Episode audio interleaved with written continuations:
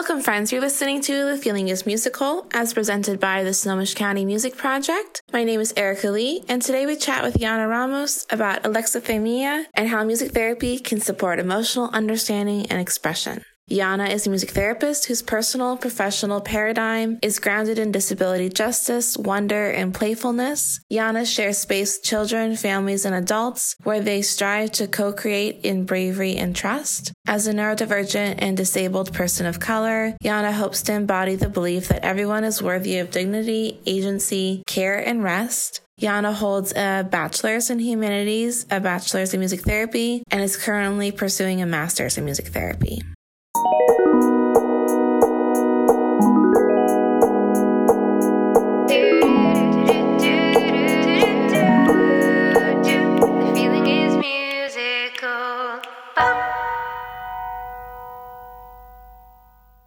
Welcome back to the podcast, Yana. It's been a minute since you've been on the podcast. It's been a few, yeah. Um, I'm curious. I asked Colby this question, and I would like to ask you the same question. Music therapists can work in a variety of settings. There's lots of different places to be a music therapist. Why did you decide to work for a nonprofit? And what about the music project specifically? Why work here of all the places you can work? I think finding my way to the music project was really auspicious. I actually didn't know it existed until March of 2019 when I was already beginning my internship search. Um and then I met some cool people from SCMP at the regional conference in Oregon. There were there were things because of like school situations like the school I started at closed and so like I was already at a place of having re-examined I mean still do but like is this even the right field for me? Um, there's so many things that I don't align with in this field. But then I met V, Cassie, and Colby at the conference, and you know we got to talking and and just like finding like those connections and the the shared beliefs. I guess it was just like refreshing um, and kind of inspiring. I guess. Mm. And then I was very fortunate to be able to come here for internship. And I was also very fortunate to be offered a position here um, to work after internship. And like the same things are true, like being connected to cool people who um, a lot of our like values and things that we care about align here. Um, Mhm. And I think like a space where we can all like try to grow together. Um, so yeah, it's cool. Cool. Well, we're glad you're here. So, last April, we talked about the double empathy problem. It's episode number 10. I went back and listened to it because there are some connections I made between the research I was doing for this episode and that episode. It was really interesting to think about the connections between the two things. But we're going to talk about alexithymia, which we off podcast have had an extensive conversation about how to pronounce it. So we hope that is the correct pronunciation. Uh, Yana, can you tell us about what is alexithymia? Alexithymia, uh, loosely translated, means a lack of words for emotions. It's when people have a difficulty in identifying, verbalizing, and or processing emotions in themselves or others. It also can include like a difficulty in distinguishing between the sort of physiological uh, responses of having an emotion and your body's uh, physical sensations of like thirst and hunger, um, and also a difficulty in even identifying those things. And then that can also lead to, I guess, what's sort of clinically known as externally oriented thinking. So, processing what's going on inside by focusing on things outside of you. And because alexithymia also deals with the words for emotions, um, it can also come as a result of trauma when when things uh, affect the speech area, the Broca's area of the brain.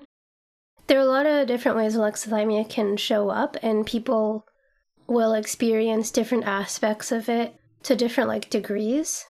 So it's kind of multidimensional in that way.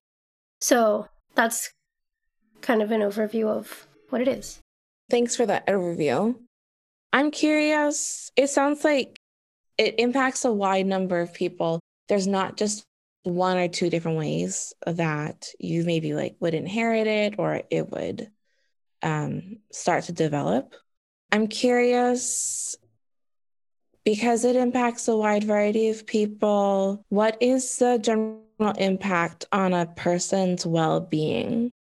I think it's one of those things. I, I'm speaking from like, I guess to know like this is the way I understand alexithymia, and I also like have experience with it. So a lot of where I'm coming from is drawn from like my own experience and then reading like accounts of uh, mostly other autistic people Mm. with alexithymia. Um, I think for me, growing up and sort of, you know, experiencing my emotions the way I experience them, I thought, like, oh, that's just the way it works. And I mean, it is for me. But uh, when I found out that there was like this word for the sort of disconnect, I would often feel this disconnect between like from me to my to the emotions in my body, I guess. It was really helpful um because then I could begin to like get to know my like personal for some reason the term emotional landscape is coming to mind like what do my emotions physically feel like in me? I was thinking about like just briefly talking about how emotion processing happens um because with alexithymia that's primarily what is affected um one or more parts of the way people process emotions. So emotions are basically like really quick uh, reactions, responses to stimuli in the environment. Um, like the immediate response is physiological, so like your heart rate will speed up, or your um, blood pressure will go up or down, and then that will affect like your posture or your facial expression. Um, so those sort of more external behaviors like your your voice might get tighter or something like that depending on the emotion. And then from that that's sort of when the like experience and the cognitive part of emotion processing happens. So you then begin to like put those physiological and external responses into context. So like physiologically something happens. That affects the like external uh your gestures your voice your your posture. And then you begin to synthesize that into okay i can talk about this feeling in this way and relate it to this thing. And then from there we respond to the synthesized information. So, all of the things I've mentioned so far basically happen in that quick response, and a lot of them happen without you really having to think about it. Um, and then after all that has happened, your sort of subjective response. Um, when you appraise the emotion, you're like, is this meaningful for me? Will it, like, does it matter? Does this feeling that I'm feeling, will it help me? What do I need to do to respond to this feeling? All of that to say, there's like a disconnect somewhere within that, which can contribute to someone's experience with alexithymia. Um, Mm. so, like, when those physiological changes happen, it's like, like, oh, my heart rate is going up, up, up, but not, not like connecting it to, perhaps this means, uh, that I am stressed. Perhaps this means that I am anxious. Yeah. Or like, sometimes not even mm, being able to notice those physiological changes. Um, and that has to do with uh, our sense of interoception, um, which is basically the sense of like what's going on in your body. And when you have a sort of decreased uh, interoceptive sense, then, well, that kind of contributes to that aspect of emotion processing where, hmm, my stomach is feeling weird. Period. Versus my stomach is feeling weird. Oh, I also noticed this about my body. Oh, maybe this is, I'm feeling anxious. Or, oh, maybe I'm hungry. It's just a lot of like disconnections or like crossed, uh, crossed wires, I guess you could say. Mm. And when, you know, when all of that happens, then when your body isn't able to respond or work through various emotions, then that leads to like a lot of confusion or a lot of stuckness in your body. Uh, it's kind of like when trauma builds up and you're not able to sort of release it or work through it. And so, as a music therapist, if you have a client coming to you that has alexithymia, what strategies or what sort of activities do you do to support that person?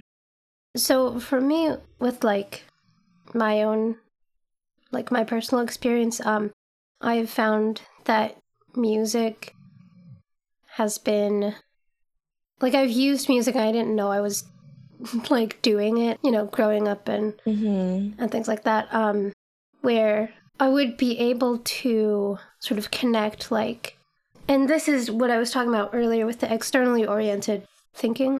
So connecting stuff outside to help make sense of what's inside of you. Mm-hmm. Uh, I grew up listening to a lot of show tunes and sort of using them subconsciously uh, to help myself um, sort of understand, like, you know, because our music is is based on you know Western constructs.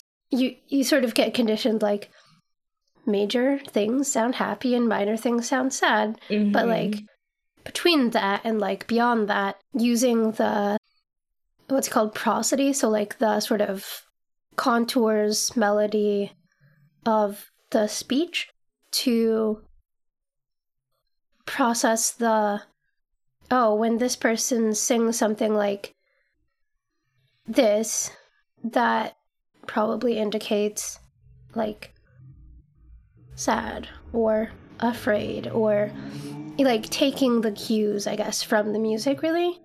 Um and so say if I'm at the piano and someone is saying I feel frantic right now or like maybe the feeling is frantic but what they can say is like um I have noticed that my heart rate is beating really quickly. Um maybe I feel like buzzy or tight or like I want to crawl out of my skin or something like these various descriptors.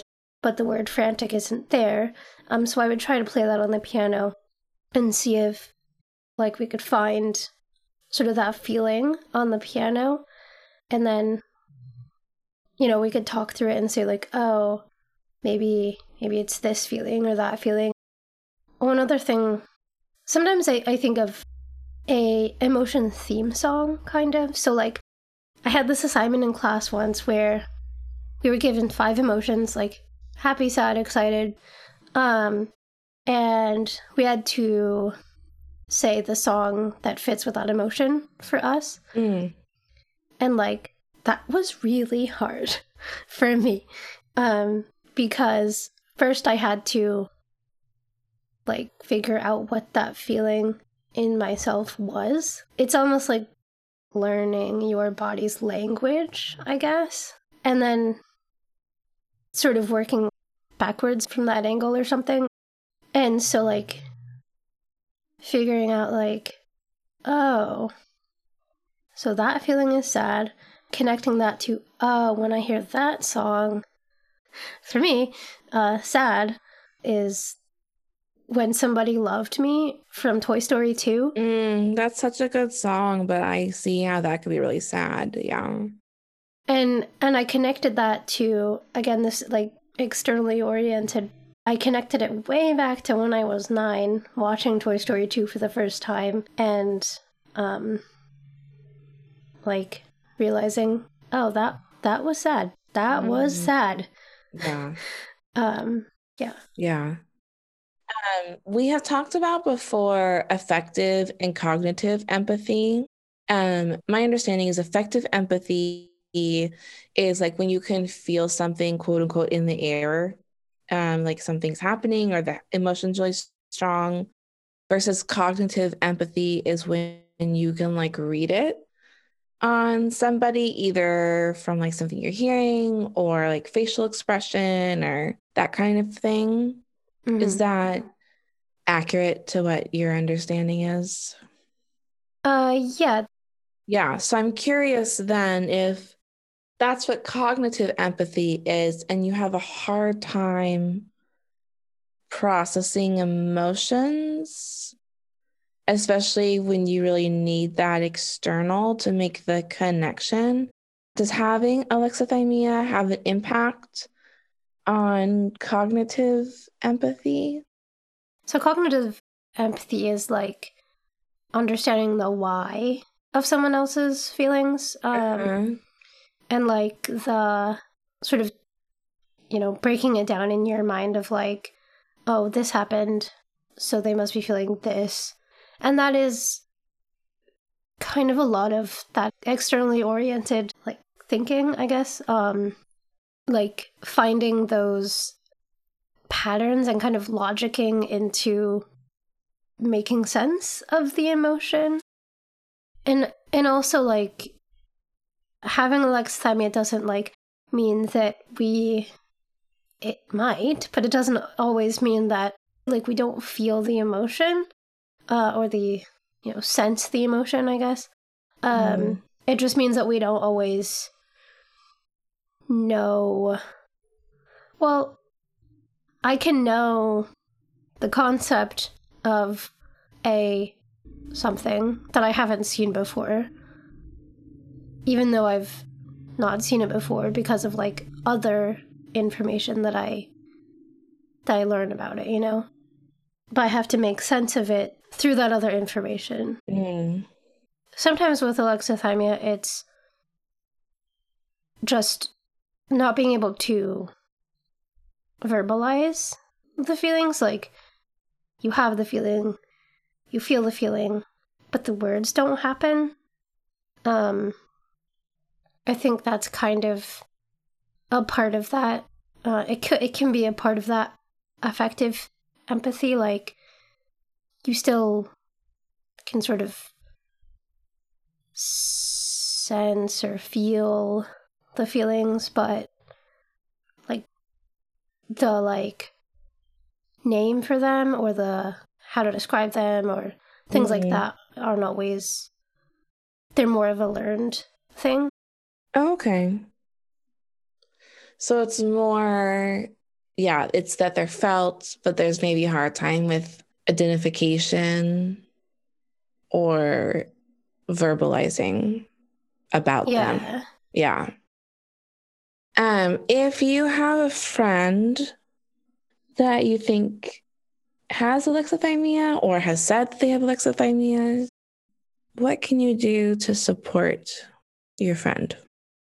I think one of the ways is really like listening to the way they process or have come to process their emotions and sort of understanding like sometimes asking questions like how are you doing might not always get like the response of like i feel blank Yeah. i think it's like when you're really just when you're supporting anybody but really understanding the way that they're communicating the things they're trying to communicate you know yeah just like i think the biggest thing is is uh listening and learning the way that emotions happen for them or the way they experience their emotions Yeah.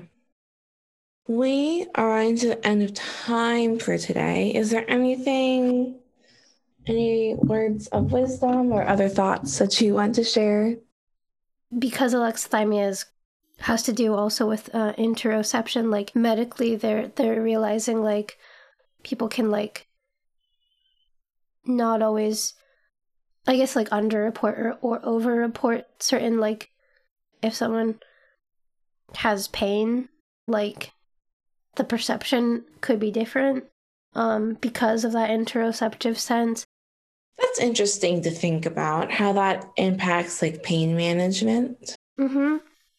Because with interoception, like, you know, if you can't always tell if you are tired or if you have to pee or if you're hungry, like, that will also affect, like, things with your emotions because, like, the connection between your your physiological state and your like emotional responses um they're very much connected you know Yeah. Um, so thanks for sharing. I appreciate it. I appreciate you. Yeah. Yeah.